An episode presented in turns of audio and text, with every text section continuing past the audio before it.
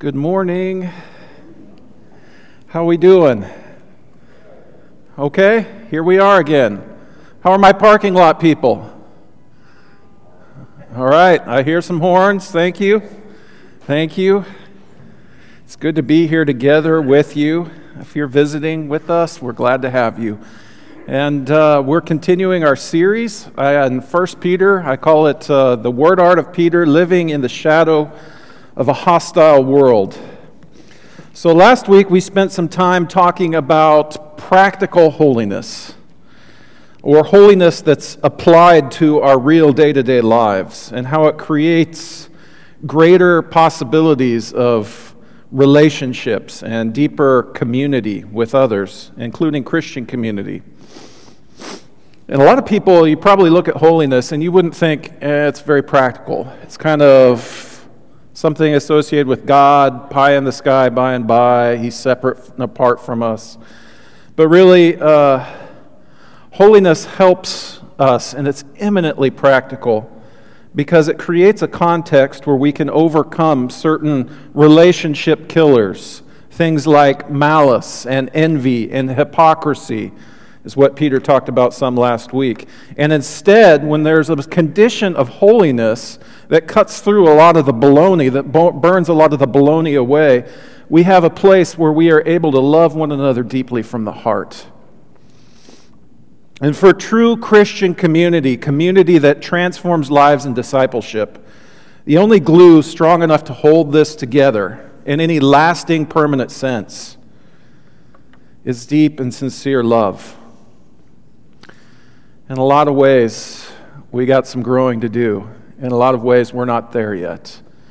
And there are people who aren't here with us because they felt a pain of not having a sincere love.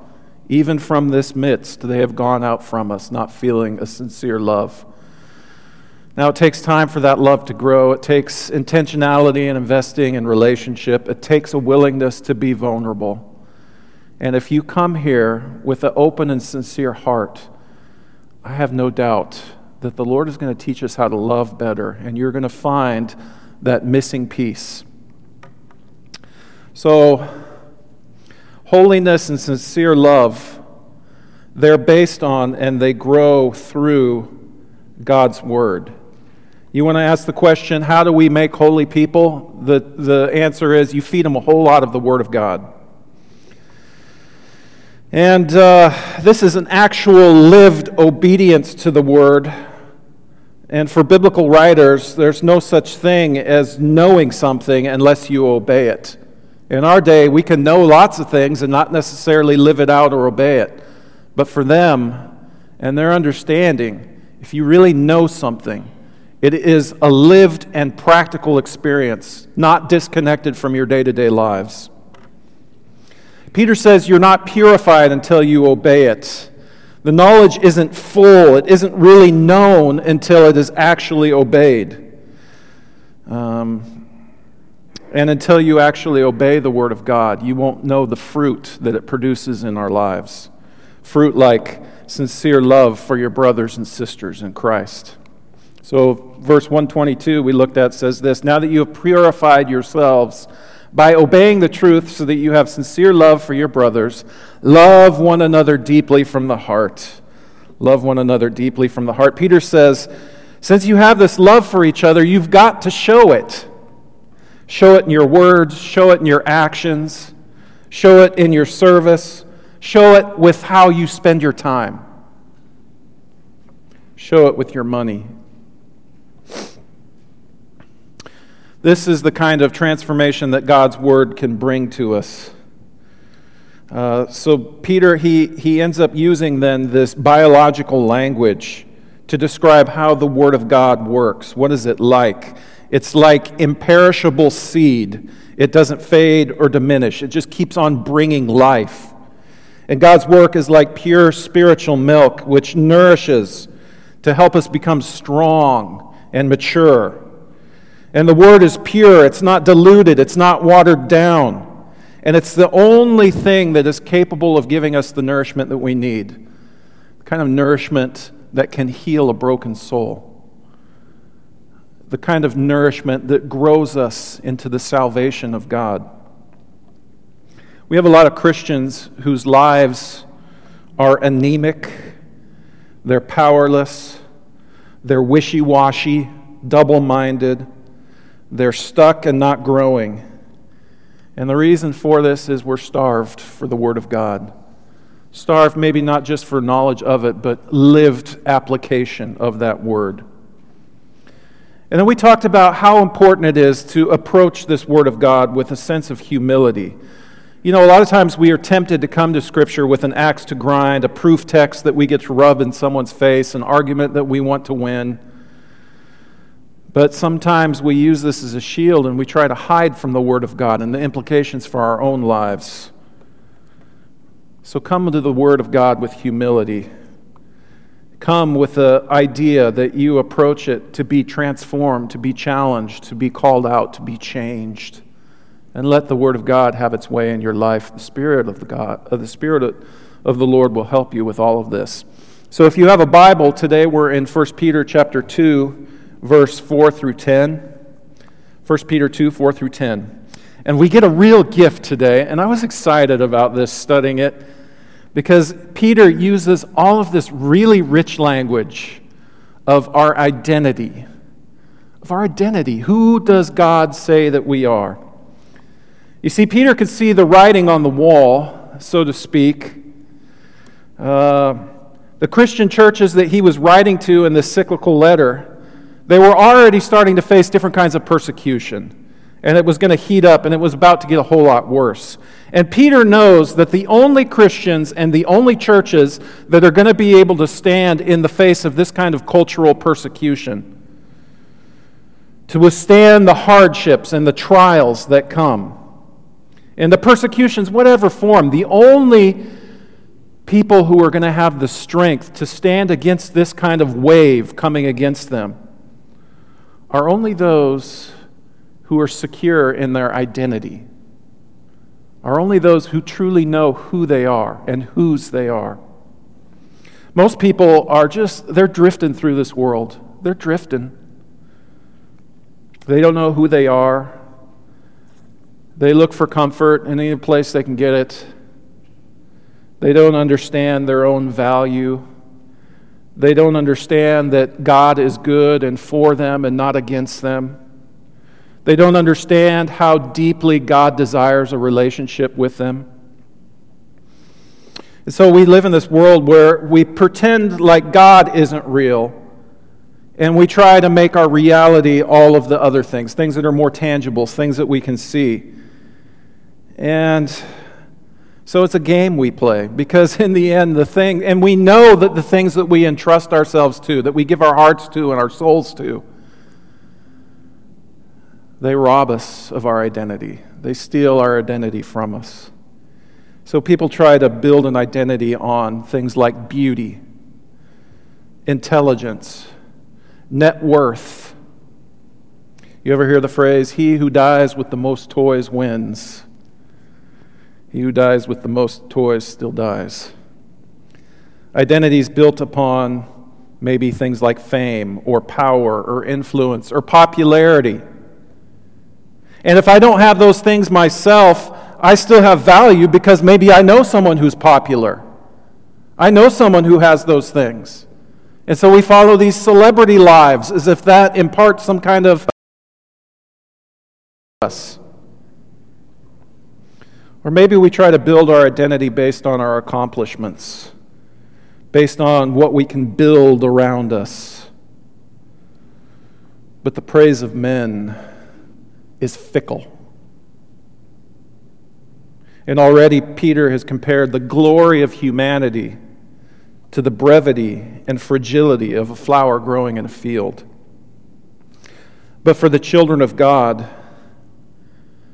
for those whose hearts are fully turned to and fully surrendered to Christ Jesus, we have a place to stand that is inconceivable to most of this world. Even to a lot of other Christians, we have a place to stand in a firmness of identity and a kind of resolve that is going to be able to stand against the waves of this culture and all the evil that's penetrated it. There are so many voices out there clamoring for our attention. Just, I think the enemy's tactic is, if I can just distract them.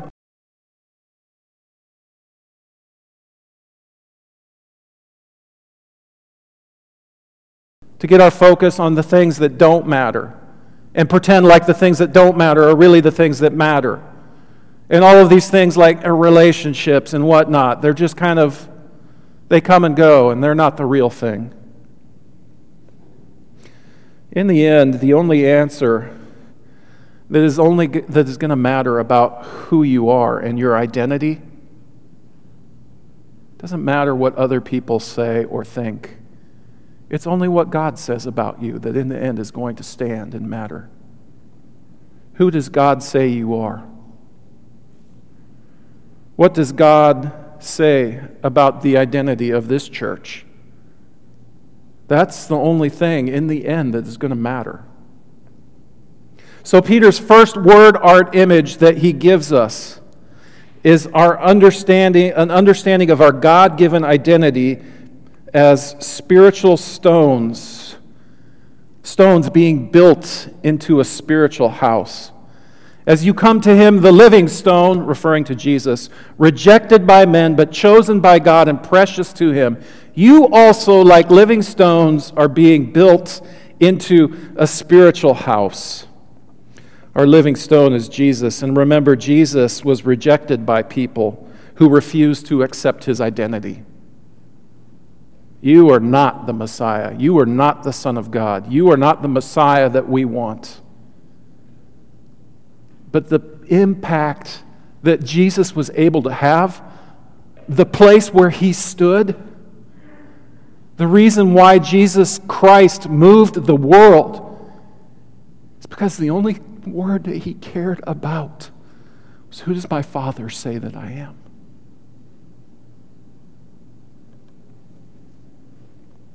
Jesus was the stone that was thrown into the trash pit. But God pulled this rejected stone out of the garbage as something that he saw as precious to him, something that is valuable. And Peter says, we're being built into a spiritual house to be a holy priesthood, offering spiritual sacrifices acceptable to God through Jesus Christ. So as soon as Peter's word art invites us to think of ourselves as being stacked up into, into bricks building a house, imagine if we all got in a pile and all we put all of the bigger people here, this whole church, and we built on top of them the next layer and the next. Oh, that would be disastrous, wouldn't it? It's kind of fun to think about. Who would be the one who scrambled on to be the very top of the... Probably someone smaller and lighter. I think some, somehow it's got to be one of the wood kid boys who would scramble up there or something. Maybe Sterling could get on top. We're being built into the spiritual house. And then we are also to be functioning as priests within this house, a spiritual priesthood. And so that's kind of another word art image that Peter is using. He's identifying us as not just bricks, this living stones, as something that is built into this new kind of temple, but spiritual priests offering a different kind of sacrifice. So what is the difference of our priesthood versus the Aaron priesthood, maybe? Now we as priests, we approach Jesus instead of an altar. Now the priests offer spiritual sacrifices instead of slaughtered animals. And now the temple is God's people and not a temple made by human hands. And we are being built into this spiritual priesthood, this spiritual house and holy priesthood, in order to offer spiritual sacrifices acceptable to God through Christ Jesus. So what are some of these spiritual sacrifices that we're called to make? Well, it's all kinds of things. All kinds of things become our spiritual sacrifices, the offering that we make. And I think uh, what it comes down to, the big sacrifice that we give,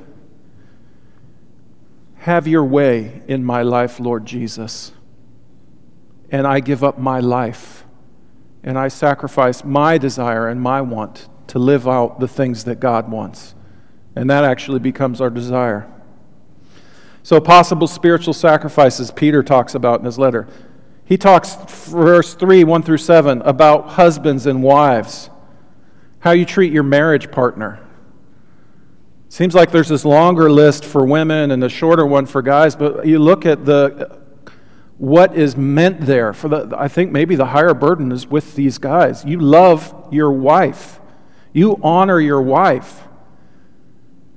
That in this marriage relationship, there's a giving there that becomes a sacrifice that we make not just to each other, but to God. First Peter three, nine through sixteen, another spiritual sacrifice, our refusal to answer evil for evil. We don't retaliate when evil is done to us. Instead, we bless. How many of us are living that as a reality?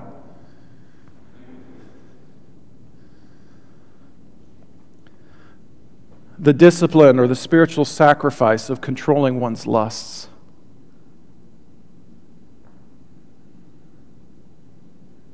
Instead of just feeding our time and our attention into our basest desires, with all about pleasuring myself and comforting myself, when we set that aside because of love of Jesus and love of holiness, it becomes a spiritual sacrifice that we make. There's language like this throughout our New Testament. Different New Testament writers say things like this.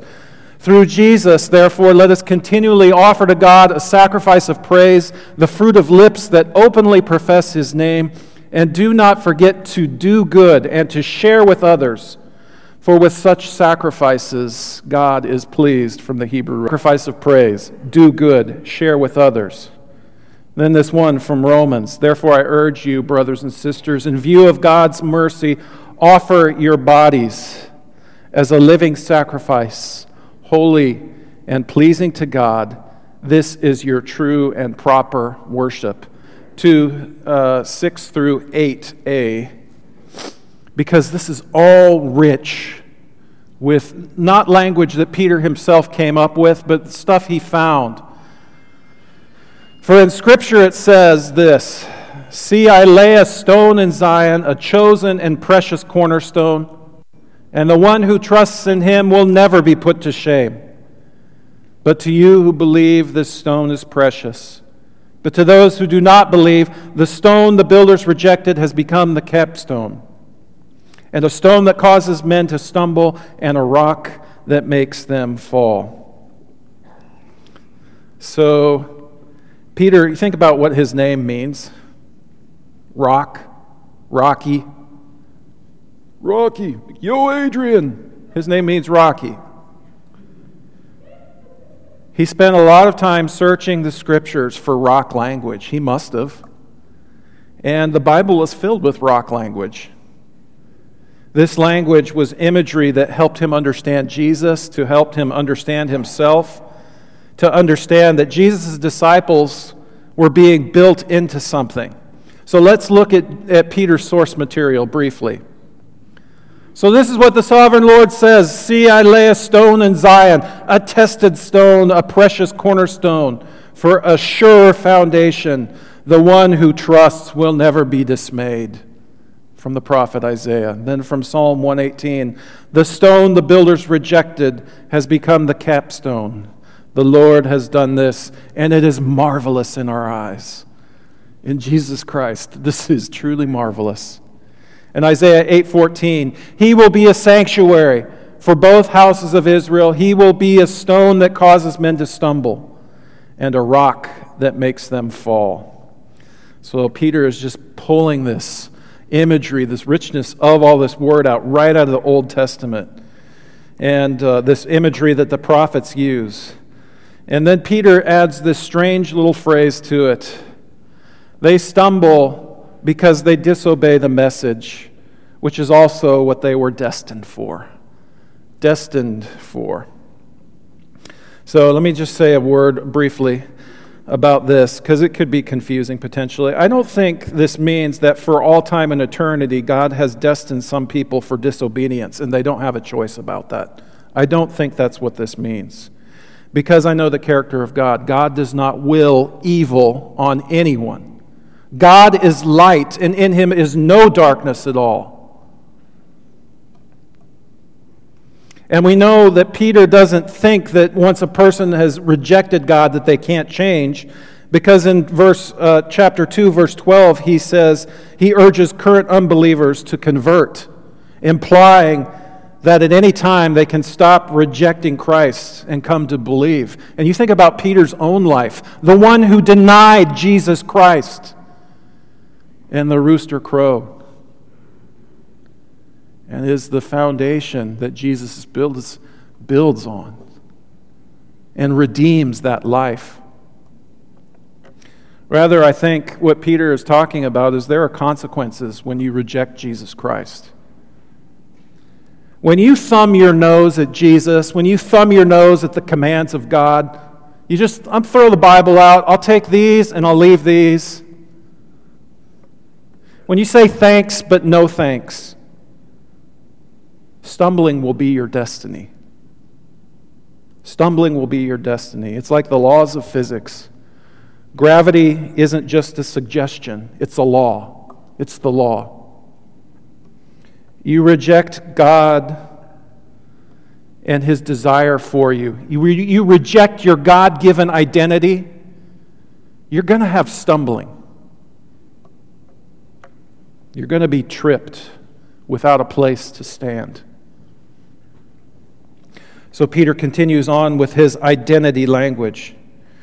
And all of his words are carefully chosen with layer upon layer of meaning. I had a hard time getting through this. There's so many Old Testament verses just stacked up on, on top of each other, either directly quoted or referenced in different ways. But Peter uses the word art of the Old Testament and applies this picture to our lives and how the church works as a spiritual house and how we are to function as priests offering these spiritual sacrifices. So he says this, you are a chosen people, a royal priesthood, a holy nation, a people belonging to God, that you may declare the praises of him who called you out of darkness and into his wonderful light.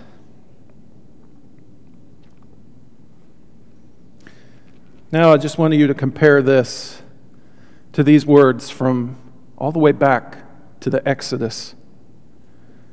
You have the holy, uh, chosen priesthood, royal priest, uh, chosen people, royal priesthood, holy nation, people belonging to God. Look at these words from Exodus nineteen.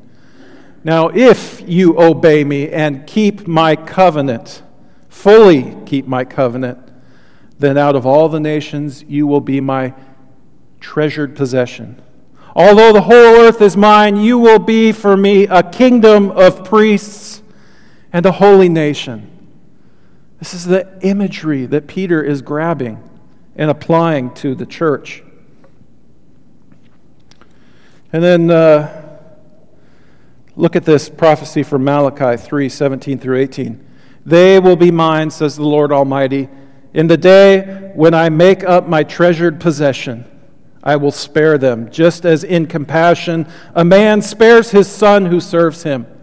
And you will again see the distinction between the righteous and the wicked, between those who serve God and those who do not. And distinction language between the wicked and the righteous. And Peter uses di- di- distinction language in two nine, that you may declare the praises of him who called you out of darkness into his marvelous light. Wickedness, righteousness, darkness, marvelous light. All of these things are in this tapestry of, of Peter's thinking and Peter's imagery that he's using for us.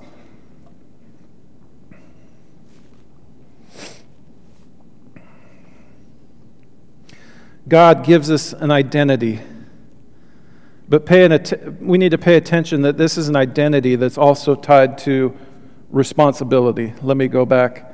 That you may declare the praises of him. You may declare the praises of him. That's a responsibility, and it's a responsibility tied to the mission of God. How well are you declaring the praises of him who called you out of darkness? Do you testify to anyone about what God has done in your life? Who do you share that with? I was like this, and look what God has done for me. Look at the blessings the Lord has accomplished on my behalf. See, our identity is based on the heart of God and who God says we are. But this identity is also an invitation for us. It's an invitation to live into the mission of God and become the heart of God ourselves. And we know what the heart of God is like. It always builds relationship. It is for redemption and reconciliation. As His chosen people, His priests, it is our responsibility to declare His praises. What this means is that we testify to all the ways God has moved us from darkness to light in Jesus Christ. Let me tell you what God did in my marriage and how He saved it. Let me tell you how God made me a better man. Let me get, let me tell you the story when it looked hopeless. How God saved my children when they had gone astray and lived this worldly life. Let me, we need to share that testimony. Let me tell you what God did when so-and-so was sick. Let me tell you what God did in response to the prayers of this church over the, when we are silent, when we're silent about those things, we're not living up to our priestly duty. I'm not saying that everything works out rosy and perfect for us just because we take on the name Jesus Christ. But if you have eyes to see and ears to hear, and you do not honor the ways that God has helped you, changed you, saved you, given you a place to stand, we're not living up to our priestly responsibility.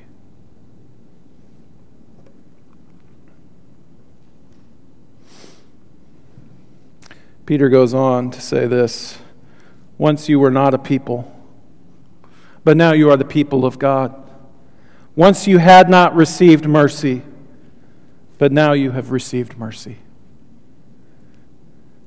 Peter is using the language of the prophet Hosea. If you look at Hosea, it uses almost this word for word, the same kind of language. So for those of you who may not may not remember, uh, Hosea was the prophet that God commanded to marry a prostitute. You go and take a wife of whoredom. And this was a living parable of Israel's unfaithfulness to God. Israel was the one who God chose as His treasured possession. But she ran away in adultery and shame. She bore children of unfaithfulness. And then God goes on in this prophecy and He commands Hosea, after your wife starts cheating, go find her, buy her back, redeem her, and love her. You see, the story of Hosea is the story of God's love for His wayward people. In Hosea one, six through nine, He's given these crazy names to His kids. Here's Hosea's children's names. The children that are born out of this unfaithfulness. How about, let's name our kid Not Loved. I will call you Not Pitied, because you have not received mercy. Or how about this one? I'm going to name you Not My People. Not My People, because you betrayed me and broken my heart. You are not My people. And what Peter is saying is that each and every one of us, in our own ways, we're like an adulterous prostitute. In each and every one of us, we have different ways that we do this, but we're all cheaters. Because in verse uh, chapter two, verse twenty-five, he says, you are all like sheep going astray. Not just some of you, all of you are like sheep going astray. And likewise, if you don't seek God in your life, if you haven't learned to trust in Him for your identity, you're like children of unfaithfulness. Some of us have known the pain and reality of parents who just didn't love us, and the impact that that has had in your life and the scars that you carry. For that, some of us have been burdened to know what that is like.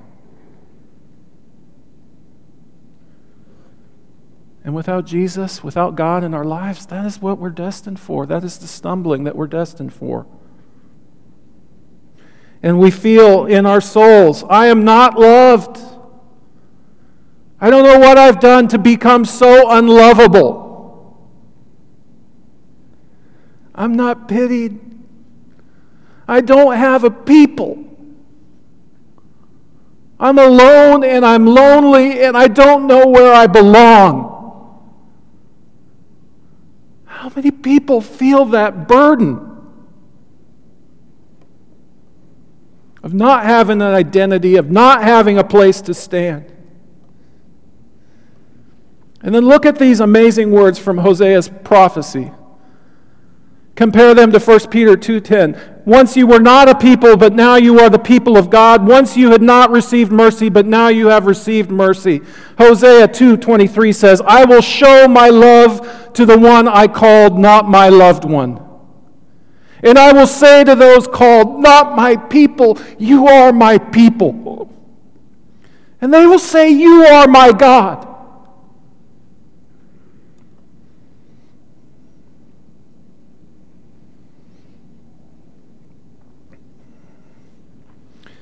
And Peter, in his word art, what he is saying, he's showing us that we, the children of Jesus, the children of God, this spiritual house, this royal priesthood that we have become, we are the fulfillment of the prophecy of Isaiah, of Hosea. And so Hosea, he's living this. His wife goes, and he thinks it's over. But then the command of the Lord comes to Hosea. And he says, no, you go pursue your cheating wife. You go chase after her. And so these are the words. Go, show your love to your wife again. Though she is loved by another and is an adulteress, love her as the Lord loves the Israelites, though they turn to other gods. So then Hosea says, so I bought her for fifteen shekels of silver and some other barley or something. So I bought her. I redeemed her. She was in the dark place of unfaithfulness before I called to her, calling her out of that darkness to marvelous light. Again, it sounds a lot like language Peter uses. What is the marvelous light? It's our identity in Jesus Christ. It's who God says that we are. Once you were not a people, but now you are the people of God. Once you had not received mercy, but now you have received mercy. The marvelous light is, I am loved by God. I am His chosen and precious possession. And I have been bought back. I've been bought back. Hosea uses fifteen shekels of silver to redeem his wife. Peter says this, you know that it was not with perishable things such as silver or gold that you were redeemed from your empty way of life, but with the precious blood of Christ, the price of our redemption. Peter is using all of this imagery and applying it to the church and who we are to be as the special and unique people of God. So beautiful.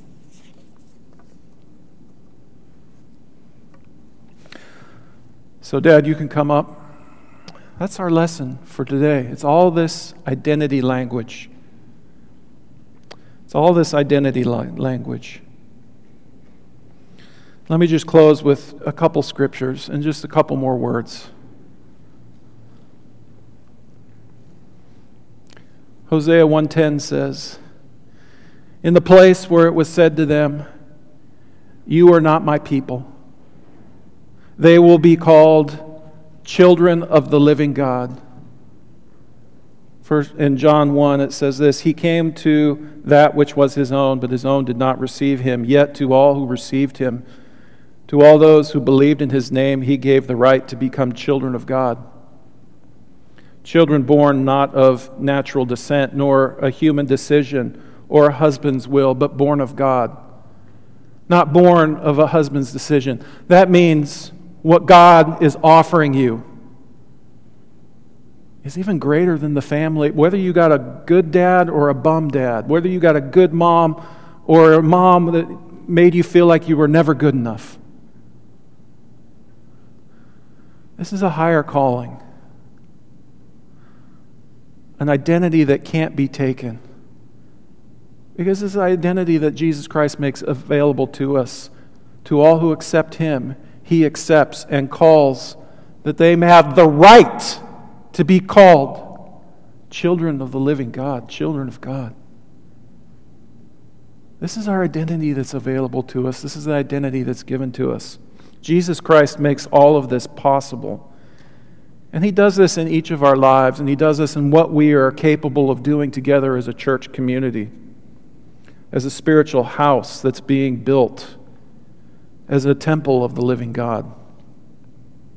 He's helping us become that.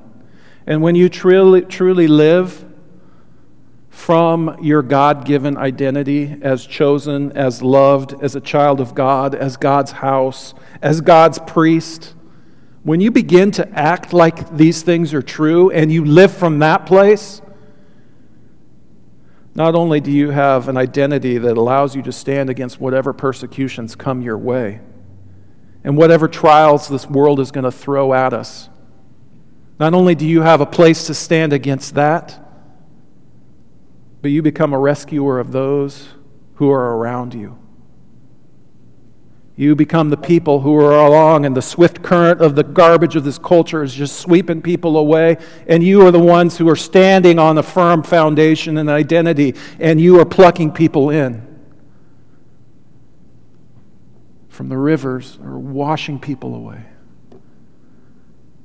That's the treasure of this identity that we're given in Christ Jesus. So if you'd like to put the Lord on in, in baptism, if you want the prayers of this church, Um, I invite you to come forward as we stand and sing, and I invite you to consider what it is, what a treasure that you've been given as God's chosen people, as God's royal priesthood, and who we are as God's holy nation. Let's stand and sing.